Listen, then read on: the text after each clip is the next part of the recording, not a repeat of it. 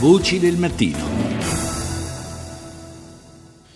Sono le 6.41 minuti, buongiorno di nuovo da Paolo Salerno per questa seconda parte di Voci del Mattino che apriamo parlando della situazione in Burundi. Eh, lo sapete, ve lo ricordo, eh, il paese è in uno stato eh, di forte conflitto interno scatenato a suo tempo dalla decisione del presidente Nkurunziza di eh, candidarsi e farsi rieleggere per un altro mandato oltre eh, quello eh, previsto, oltre quelli previsti eh, dalla Costituzione. Eh, ebbene, in questi anni il eh, confronto si è fatto sempre più aspro e anche violento. Ne parliamo con Fabrizio De Longis, eh, giornalista, autore di L'apartheid dimenticato, la democrazia del macete in Burundi. Buongiorno De Longis. Buongiorno Paolo, buongiorno ai radioascoltatori.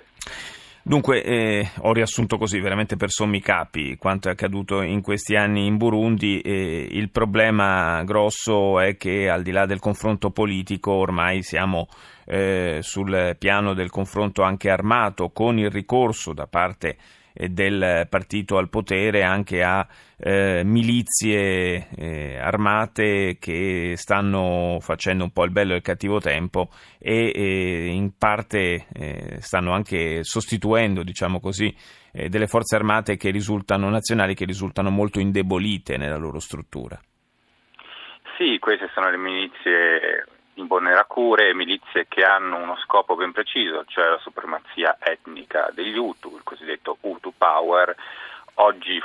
entrate ufficialmente nell'esercito e che comandano il paese sugli ordini solo esclusivamente di un Kuruziza. Eh, questo tra l'altro ci, ci, porta a un elemento in più rispetto al recente passato in cui si è sempre sottolineato come si trattasse di un conflitto eh, fondamentalmente politico e non eh, di carattere etnico e invece eh, per eh, convenienza evidentemente il Presidente sta un po' premendo anche su questo tasto con il rischio eh, di eh, scatenare conflitti peggiori che ci riportano alla mente quello terribile nel vicino Ruanda. Sì, addirittura il presidente Nkurunziza di etnia Hutu ha accusato il vicino Ruanda di favorire i Tutsi del paese e ha festeggiato il ventitresimo anniversario del genocidio ruandese e ha lanciato il messaggio Barahawera, cioè uccideteli tutti nei confronti tu, degli Hutu, eh, cioè dei Tutsi, e eh, con una parola che ormai è simbolo del confronto etnico sia burundese sia rondese, cioè scarafaggi, questo è il termine che viene utilizzato per identificare l'etnia opposta mm. a quella del presidente.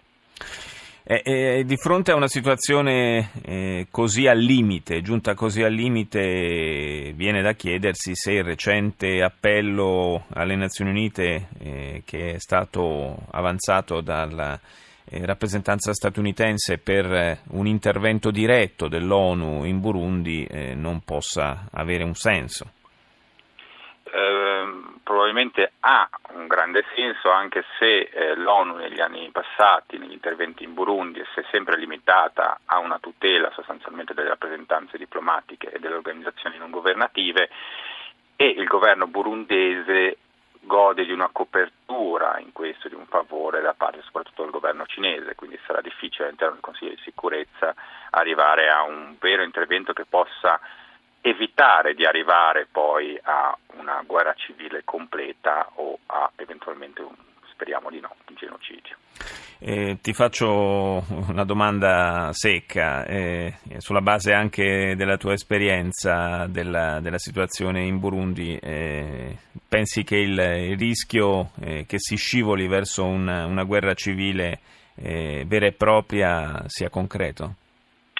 Io credo di sì, Credo di sì perché il potere di un Nkurunziza è andato dilagando fin dal 2012, quindi stiamo parlando del suo secondo mandato ancora nei termini di legge. Eh, questo terzo suo mandato è stato eh, favorito da una Corte Costituzionale sostanzialmente minacciata e per far capire che persona è l'attuale Presidente della Repubblica, quando era eh, capo dei ribelli Hutu contro la dittatura Tutsi, si è definito uh, un profeta uguale a Mosè perché in uno salvato dai suoi uomini attraversando un fiume, quindi salvato dalle acque come Mosè. Eh, insomma, un paragone un pochino impegnativo, diciamo così. Grazie a Fabrizio De Longis per essere stato a Voci del Mattino.